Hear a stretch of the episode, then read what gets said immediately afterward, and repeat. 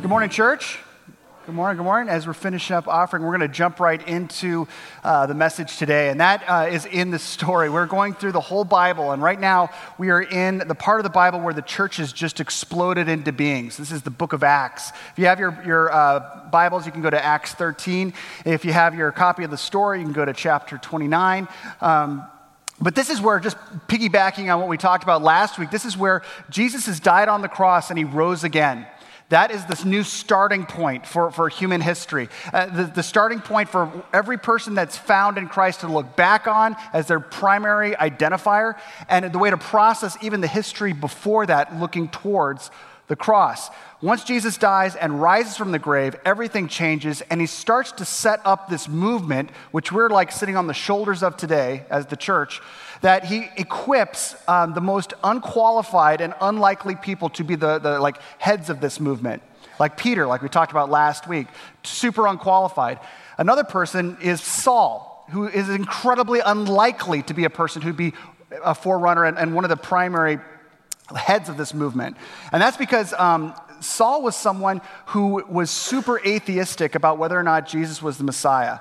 If Jesus is God, he, would be the atheist in that. And, and, like, I don't know if you're familiar with Sam Harris, who's a new, uh, new uh, atheist today. He writes lots of books, really crazy, smart astrophysicist, does not believe in God at all. Um, but Saul, Saul and Paul make, make Sam Harris look like a kindergartner because um, because Saul is basically kind of like if you took if you took Sam Harris and he's like the baby of Sam Harris and Scarface. So like if you fuse those two guys together, you had a baby, boom, all of a sudden it's Saul because he not only hated Jesus, but he was willing to kill people for it.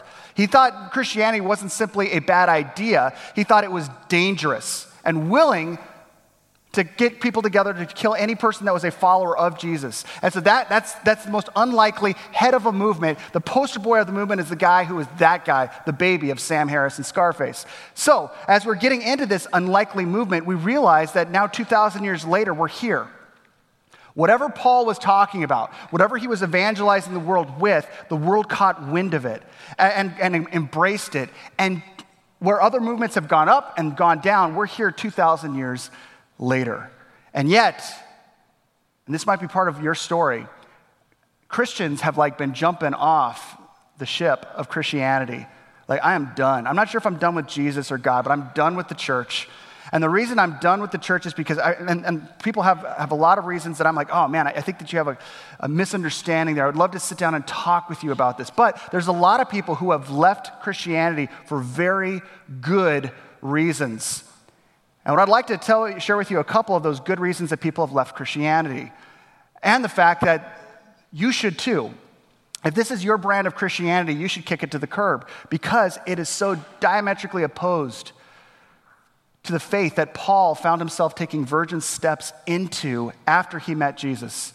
After he met Jesus and he's walking into this faith, which was a connection to the past, but at the same time was brand new, what he was experiencing and, and embracing can sometimes look far like a far cry from what we're experiencing as Christians today in the church. And, and so I want to talk about a couple of those things that we see that in. And the first kind of uh, Christianity that people have given up on, and that I think you should give up on too, is this the iPhone app Christianity. The iPhone app Christianity is basically, well, uh, how many of you have a smartphone? Okay. Anyone still rocking the flip phone? Oh, yeah, oh, right on, right on.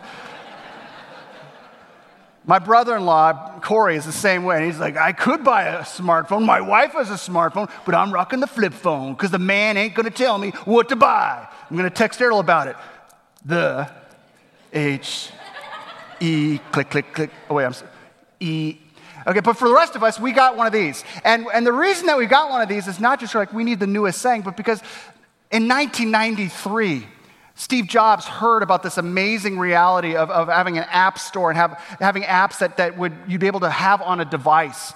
And since then, millions upon millions of apps have been downloaded. And, and on my phone, I've got whatever music I want to, that'll help me out with the day. I can read books on this. I can find out the weather in Minooka. I can find out the weather in Channahon.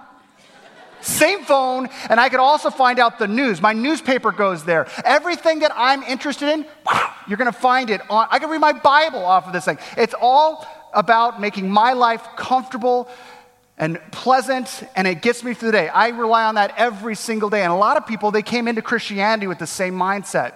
Somebody who loved you may have told you this. God loves you and He has a wonderful plan for you. This plan is wonderful, and your life right now isn't. So if you accept Jesus, it's going to get better. In fact, you're probably going to find yourself having more security in life, maybe more wealthy. You're certainly going to be more healthy as a result of the fact that God is now the center of your life.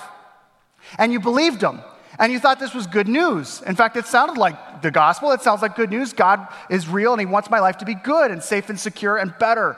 And so you put your trust in Jesus.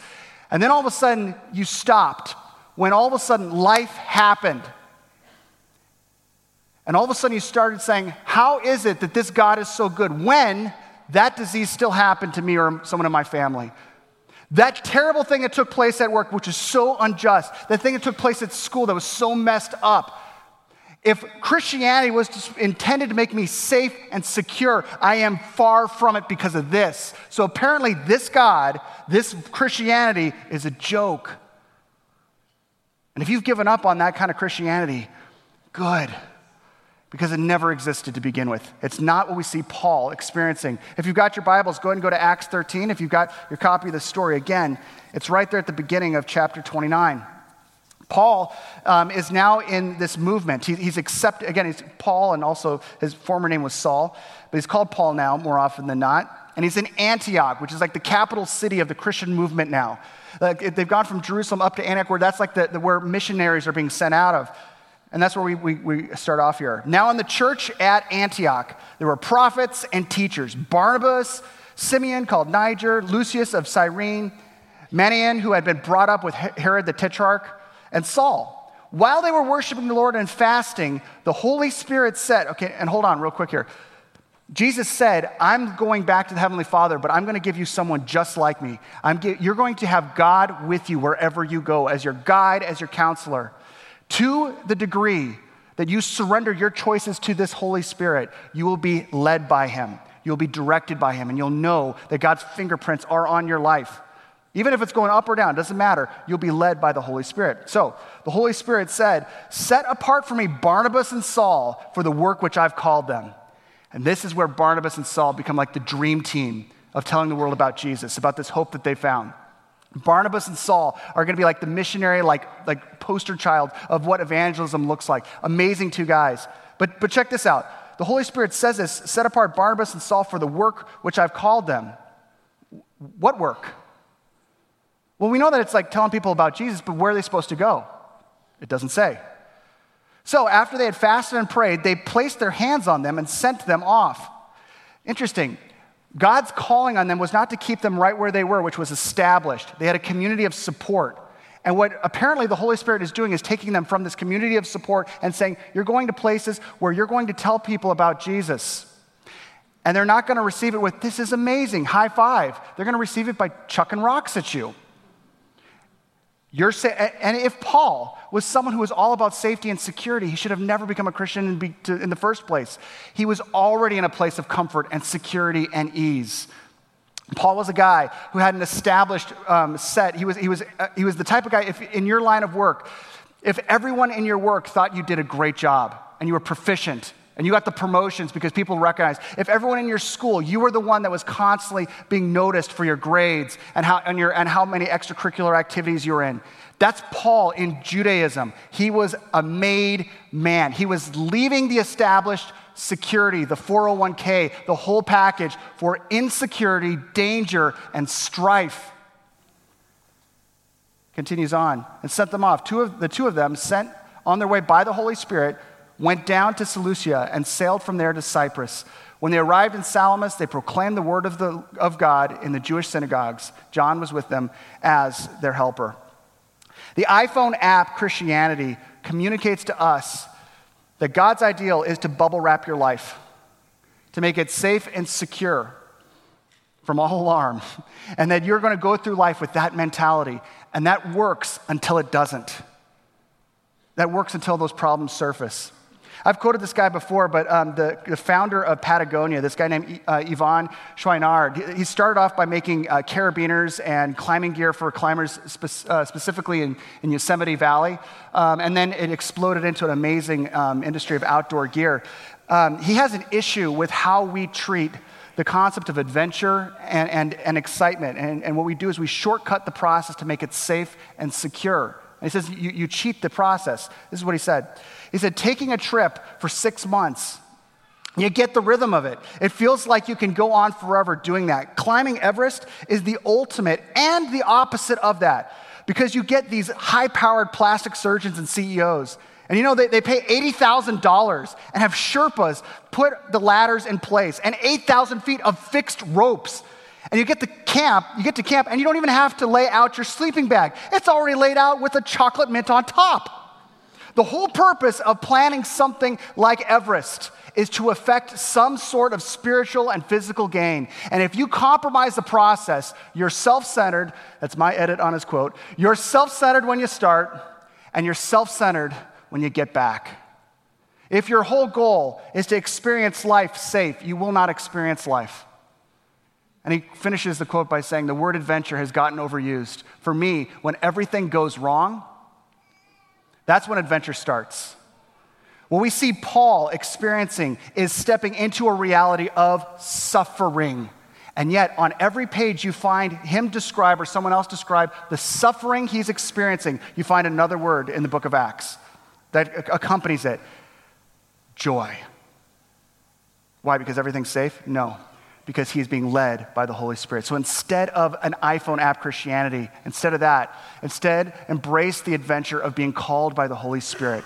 All that means is this I am choosing to lay down my will and surrender that to the Holy Spirit's leadership. Wherever he wants me to go, whatever he wants me to say, I will do and say what he wants. Will that be safe? No. Will that be secure? Never. Your security is found in him, not in your context, not in your conditions.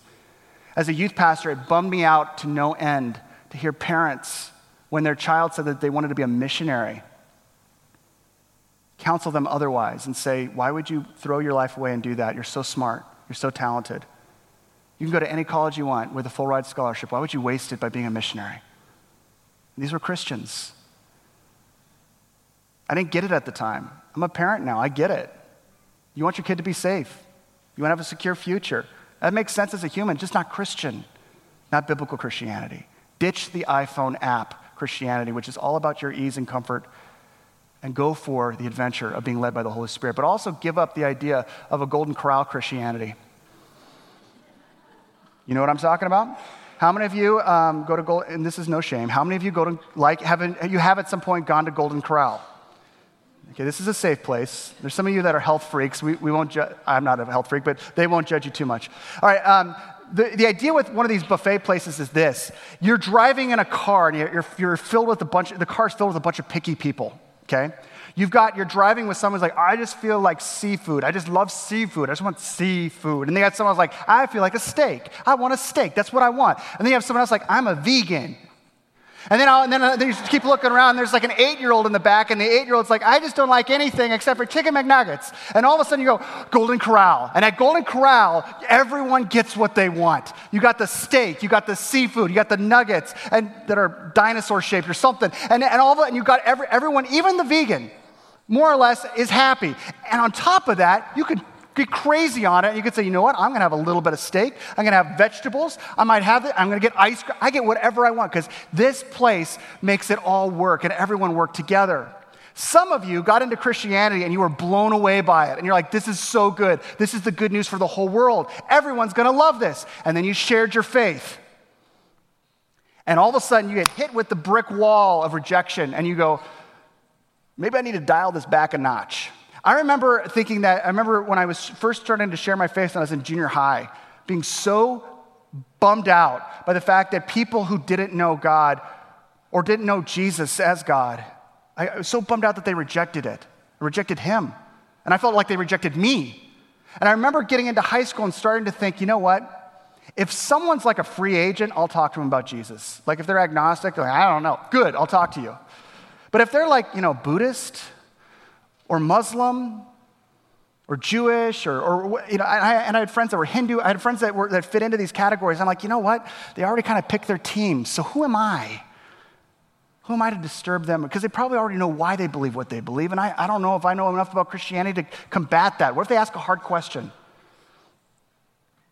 What I was trying to do was saying, this faith, I'm sure it's going to be something that everyone's going to be able to like. And if they don't, maybe we could just maybe this works with your faith, or maybe this works with, with what you're going through. And the thing is, is that Paul helps us realize right away that the early church was not a golden corral type of a message. It was not a type of, we can take a little bit of this and that and make it work. In fact, it was incredibly offensive. If you jump on over to uh, Acts chapter 13, uh, later on in that chapter, and on page 409, we see this. What the, the, they would oftentimes do is they would go into a synagogue first Paul and Barnabas as they're on these missionary journeys because they wanted to go to people that they, that first off, this is the chosen people of God, and, and, and they're going to be the people who need to know that the Messiah that they've been waiting for is, is Jesus. And so they go to these places first and foremost, and also because they got common ground. If you're a stranger in town, look, these guys are my homies. These are people that, are, that we're, we're all Jews, and so we can at least talk to them about the fact that the Jewish Messiah, Jesus, has arrived. As Paul and Barnabas were leaving the synagogue, the people invited them to speak further about these things on the next Sabbath. When the congregation was dismissed, many of the Jews and devout converts of Judaism followed Paul and Barnabas, who talked with them and urged them to continue in the grace of God. On the next Sabbath, almost the whole city gathered to hear the word of the Lord. How about that? Isn't that amazing? Like the, this town is hungry to hear about Jesus. When the Jews saw the crowds, they were filled with jealousy. They began to contradict what Paul was saying and heaped abuse on him. Jump on down further down the page. They stirred up persecution against Paul and Barnabas and expelled them from their region. So they shook the dust off their feet as a warning to them and went to Iconium. And they never ever told anyone else about Jesus because the rejection was just too real. No, that's not what it says at all. And the disciples were filled with joy and with the Holy Spirit. Okay, when I get rejected, I'm not like, yeah. Are you? No. Rejection teaches us something. Rejection teaches us, shut up. Rejection teaches us, censor yourself a little bit more, dial it down a notch. These guys recognize that this is not a one size fit all type of faith that this is an absolutely exclusive claim faith. Jesus is the only way to God. And yet, at the same time, simultaneously, is the most inclusive invitation to every people group. You don't believe in God, you're an atheist? Sweet, listen to this Jesus. Oh, you believe that, that Muhammad was the last prophet and Allah is God? Sweet, listen about this Jesus. Oh, you, you really, you just follow Buddhism because it's a, a, a, faith or a, a philosophy that makes sense to you? Sweet, hear Jesus. And the thing that's so cool is that if you recognize that this is going to be something that will be offensive, because it always was, Jews felt threatened by it, and Gentiles were confused and, and offended. If you realize that, then you can actually move with it. The Gentiles, there's this one situation shortly after this where there's this guy who can't walk. Paul and Barnabas walk by and they heal the dude, and he can walk. And all of a sudden, all of these, these like um, Greek god worshiping people are like, Zeus. The, the, the, book of Acts actually says that they call this guy, they call Barnabas Zeus and they call Paul Hermes. Zeus, Hermes in the flesh. It's you. We've worshiped and sacrificed you all this long, but now you're here. You've come to earth, and now look what you've done. And let's bring the sacrifices out. And they're trying to get people to, and their family to bring sacrifices. And Paul and Barnabas are like, no, stop it. We're just men like you. We're telling you that Zeus, although he will be studied in mythology classes in the 2000s, is just a myth. Hermes. These guys might make great Percy Jackson type books, but they're not real. We're going to tell you about something that's not fiction. It's Jesus. Let me tell you. And, the thing is, is that they didn't have everything like, okay, let's just discuss the differences between Zeus worship and, and God. They didn't really get into that as, as much as they were able to say, listen, we don't have all the answers to your questions. We know that Jesus died on the cross and he rose again. That's changed everything for me. You don't have a whole lot, you don't have every answer to everyone that you work with that doesn't know Jesus. You don't need to. He doesn't call you to be an encyclopedia of, of, of apologetic insight. He calls you to be real, and be authentic, and be honest. I, I don't know. That's a good question. All I know is that Jesus died on the cross and he rose again, and that has changed everything. Everything for me. My world's got flipped upside down. So instead of, of having, I mean, if you, if you thought, if you gave up on Christianity because you're like, it just doesn't fit with all these other religions, good. So glad you gave up on that brand of Christianity because it's not true. It's not real. Instead, embrace the mystery of the good news and the security of knowing your Savior. Do you know every answer? You don't, but you know your Savior. If you know your Savior, you have the boldness to at least share that. So cool. Uh, later on in chapter 17, Paul is actually quoting pagan uh, lyrics about Zeus and some of these other, other people. And he's saying, I don't, have all the, I don't have all the answers to this, but I know this. You're really looking for God, you're looking for the Heavenly Father. Jesus has made a way for us to get to him. And he, and he shares that boldly, offensively, but lovingly. And we could do that. If you've given up on that, I want to encourage you to also be someone who's given up on this kind of Christianity, the Elefanki Christianity. Some of you are hardcore fans of the Elefanki, and you shouldn't be. Um, the Elefanki is the idea, at different periods of American history specifically, um, people have gotten into their, their mind that in order to be a Christian, you're, you're aligned with a certain political party. Um, you, you, go to some parts of our country, and, and it'll be like, oh, yeah, I mean, how could you be a Republican and be a Christian? Or, and you get to other parts of, of our country and other churches, like, how could you be a Democrat and be a Christian? I mean, as if, like, well, yeah, of course the Democrats were all Republicans. Of course, the Democrat, you know, the, the, the, apostles were all, well, that didn't make sense. Of course, the apostles were all Republicans. Of course, the first followers of Jesus voted this way. And what we've done is we've aligned political parties and platforms with our faith. We've gotten all elefunky all over Christianity, and it's not smart and it's not biblical. Here's why Christianity was seen as a political threat in the first century because it did not align with the political systems of the time. Instead, the common mantra of that time was Caesar is Lord. Like, like Caesar is God. I mean, the idea was that he, Caesar came from God to us. He was virgin born and he came from God. And, when, and if you wanted to proclaim something, you proclaim that Caesar is Lord. And on top of that, when, when you wanted to get the word out propaganda wise, as far as what is happening with Caesar our Lord, you would send evangelists, people who, who were sent with the gospel and gospel means good news. And the good news was the hope and the peace brought to us by Caesar has invaded our land. And now we can, we can sit in the peace of Lord Caesar. Christians come in and they subvert the whole thing. They come in and they start to say, no, Caesar is not Lord, but Jesus is. Jesus is Lord becomes something that you hear Christians saying, which is offensive politically to the climate at the time. Like, you can't say that. Caesar is the only one that's Lord. And all of a sudden, they start saying, and you know what? We are, we're, um, we're evangelists, every one of us. You can't say that. You're not like, like uh, you're, you're, you're, in, you're like someone who Caesar is sent out. No, no, not, not Caesar. Caesar's not Lord. Jesus is Lord. And because Jesus is Lord, I'm the one who's bringing the good news about his peace and the fact that he has invaded all of our world with his hope. It's subverted, and it was looked at as a, as a political threat of the time to the point that anybody connected with Paul and Barnabas and Silas and Peter were looked at as, as, as people that the government should be keeping a closer eye on. Take a look at page 414 or Acts chapter 17. And you see this. They rushed, this is at the bottom of the page on page 414. They rushed to, uh, to Jason's house in search of Paul and Silas in order to bring them out of the crowd. But when they did not find them, they dragged Jason and some other believers before the city officials, shouting, These men who have caused trouble all over the world have now come here. And Jason has welcomed them into his house. They're all defying Caesar's decrees, saying that there's another king, one called Jesus. When they heard this, the crowd and the city officials were thrown into turmoil. Then they made Jason and the others post bond and let them go. Christianity was not looked at something that was hardwired or connected to the government. It was just the opposite. It was looked at as a threat.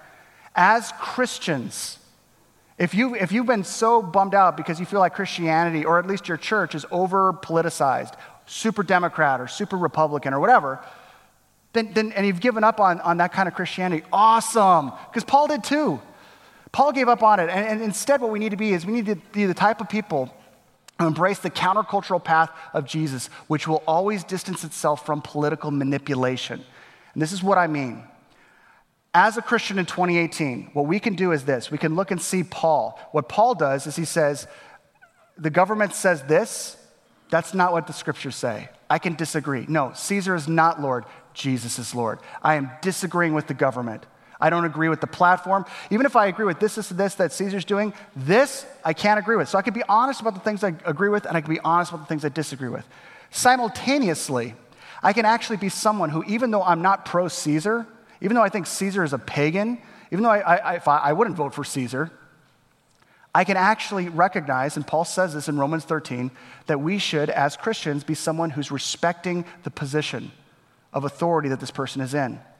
He doesn't say agree with them, he doesn't say agree with their platform, because their platform will never perfectly resemble the gospel or scripture. It will, there's not been one. Okay? I can disagree with this person, but I can also at the same time respect them. This, this keeps me from being either a hater or a fanboy of whoever's in the office of president or governor or, or, or whatever. I can actually be someone who actually supports them in spite of the fact, I, I can support their position and respect them in spite of the fact I can vocally disagree. Now, here's the cool thing as Americans, we have an amazing opportunity to vote. We have, have rights that are given us to, to have First Amendment rights where we can share our, our opinions and our perspectives and we should be good stewards of those. Paul, he recognized that he had privilege as a Roman citizen. When he, as a Roman citizen, he had the ability to call for trials. And did he access that? Yup, he sure did. He was a good steward of that political opportunity in his culture. And yet he never put his hope in Rome. He never put his hope in his government. Who was his hope in? Not a trick question. Who was Paul's hope in? Jesus.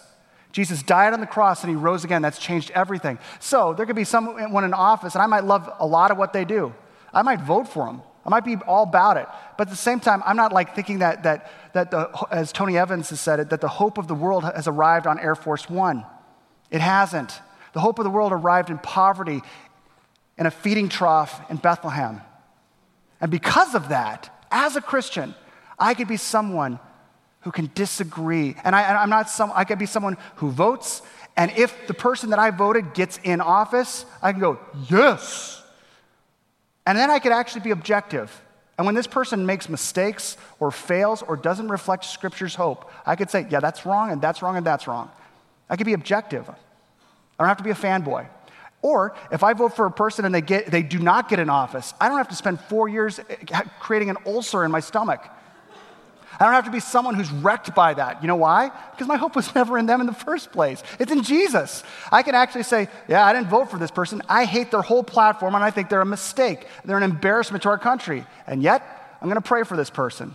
Jesus even said, love your enemies. And this guy kind of is. So I'm going to go ahead and love him and pray for him. As a Christian, I can have that posture. Christianity is the only faith that gives you the resources to do both. So if you've given up on Elefanki, awesome. Ditch that false God, okay? We have a, we have a greater Lord, and it's Jesus, okay? Finally, um, give up on the perfect church Christianity. that picture is disturbing in so many ways. Some of you have, have gotten yourself into the mindset that, you know what, I just, I, you, you want to know why I've given up on Christianity? It's not Jesus, it's Christians. Christians, oh, I, but I'm, but I'm going to find a good church. I'm going to find the perfect church. And when I find this perfect church, it's going to be like, oh, everything's going to fit and it's going to feel right. My family's going to feel right. We're never going to be offended. It's going to be awesome. And some of you have found Minooka Bible Church and recently. It has to be recently. Um, where you're like, you're like, I found Minooka Bible Church and this place is perfect. And we are until you've been here long enough. As soon as you're here long enough for people to be what we say every week, real with each other, all of a sudden you're going to get real offended. It's going to happen. And the thing that's amazing is that as Christians, we oftentimes think that there's this perfect magic kingdom church. It's Disney on earth for Jesus people. You know, that, that every, the music, the children's ministry, nothing's going to ever upset us or offend us. And we're going to find that place. And when we find it, we're going to stay. But until then, I'm just going to keep looking. If you're looking for that church and you find it, tell me. We'll all go with you. But you're not going to find it, not this side of eternity. I'll tell you why. Because the church is built with broken people who the only thing they have in common outside of their brokenness is their need for Jesus. And when you get a bunch of people together, that stuff happens. Now, here's the other thing that's amazing. A lot of times in the past 15, 20 years, I've heard this a lot. Man, I just wish that we could just get back to the Acts 2 church. They shared, they, they, every, they had everything in common. I don't have anything in common with my church. They loved each other. Nobody loves me at my church, and I don't love them. And it's just like they, just, they, they kept what's real was real, was scripture and prayer, and everything was right. I wish we could just be an Acts 2 church, and that's a great thing to wish. But the problem is that the Acts 2 church, this perfect place, eventually became the Acts 15 church, which wasn't. And if you've ever been frustrated with churches dividing and disagreeing over doctrine or direction, read on because you get to Acts 15 and all of a sudden you see Christians disagreeing and battling it out over doctrine and direction. And what we see happening in Acts 15 is, is uh, as this word is going out to all these Gentiles, you've got uh, some people that are the old guard. They're like, whoa, whoa, whoa, whoa, whoa. Okay, we, we accept Jesus. We love him. He died for our sins. Thank God for that. But these guys are not Jews. Not that there's anything wrong with that. I'm just saying they're not Jews. And all of us Jews had a little operation when we were babies. And these dudes have not. So let's just like, you know, see if they're really, you know, in it to win it. My, my cousin Bob, he could do the operation right now. Let's make it happen. We can do it before lunch. Let's go. And all of a sudden, they, they started to heap on these new believers, like you're going to have to be circumcised, and you're going to have to have all of the old school um, laws and regulations and all the rituals and feasts. You have to do all these in order to be saved. And Peter, who struggled with his bigotry towards Gentiles, stands up at this council of Jerusalem. It's so cool. They all get together. So we got, to figure this out. It's going to tear us apart. Peter stands up, and in the midst of the fact that he grew up as a kid, whose dad probably told him about these dirty pagan Gentiles, don't ever hang out with a Gentile. And now he's seeing this Jesus movement is reaching them because that's what Jesus said to do. He swallows the bigotry and stands up and says, Guys, what are we doing? Making it so difficult for those on the outside to get in. To keep those who want to know Jesus and follow him out of grace, which we were saved by too, to come and experience that. All, and, and it was debated. It said, Acts 15 says it was deeply debated. Churches debate and they get in fights over stuff that are doctrinally based. That's what happens. And then they're also petty.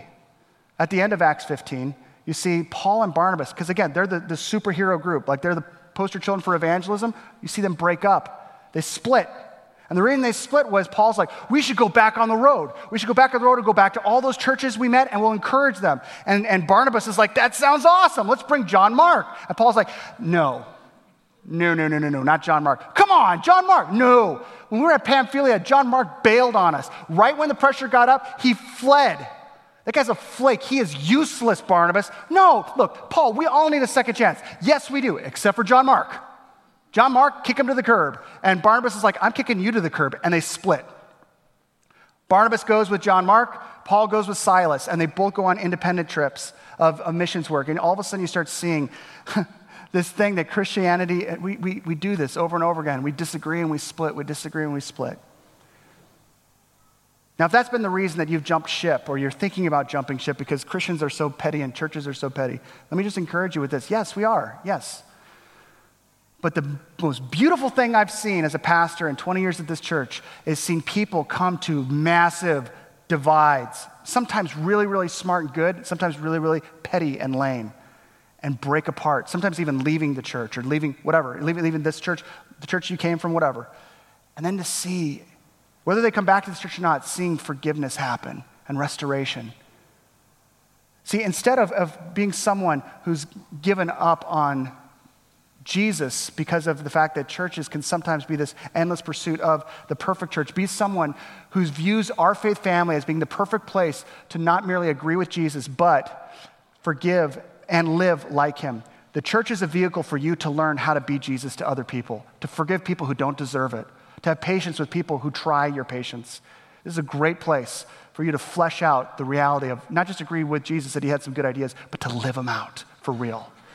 And as you do that, you'll see God working through you. The thing I love is at the end of that story with Paul, um, he actually refers to the same guy, John Mark, when he's writing to Timothy. Later on, towards the end of his ministry, he says, Oh, and get Mark and bring him with you, for he is useless. He is useful to me for ministering. I love that. I love when I see Christians come back together. I love that. And, and we get an opportunity to step into that as well. There's lots of reasons to jump ship with regard to Christianity that I believe are, are, are just wrong perspectives that you, you, you haven't understood. But I will say this the reasons that we've just talked about are not the reasons that we should ever jump ship for Christianity because what we're seeing is more of a conglomeration of evolution of something garbagey that was never the intent, was never the thing that Paul took his virgin steps of faith into. We need to be the type of people who are coming back to Scripture time and time again and saying, that's the church that we need to be exhibiting and expressing and fleshing out. Amen? Amen. Let's stand for prayer. Lord Jesus, we lift up to you um, a plea and a hope that you actually equip us, the unqualified and the unlikely, to step into your movement.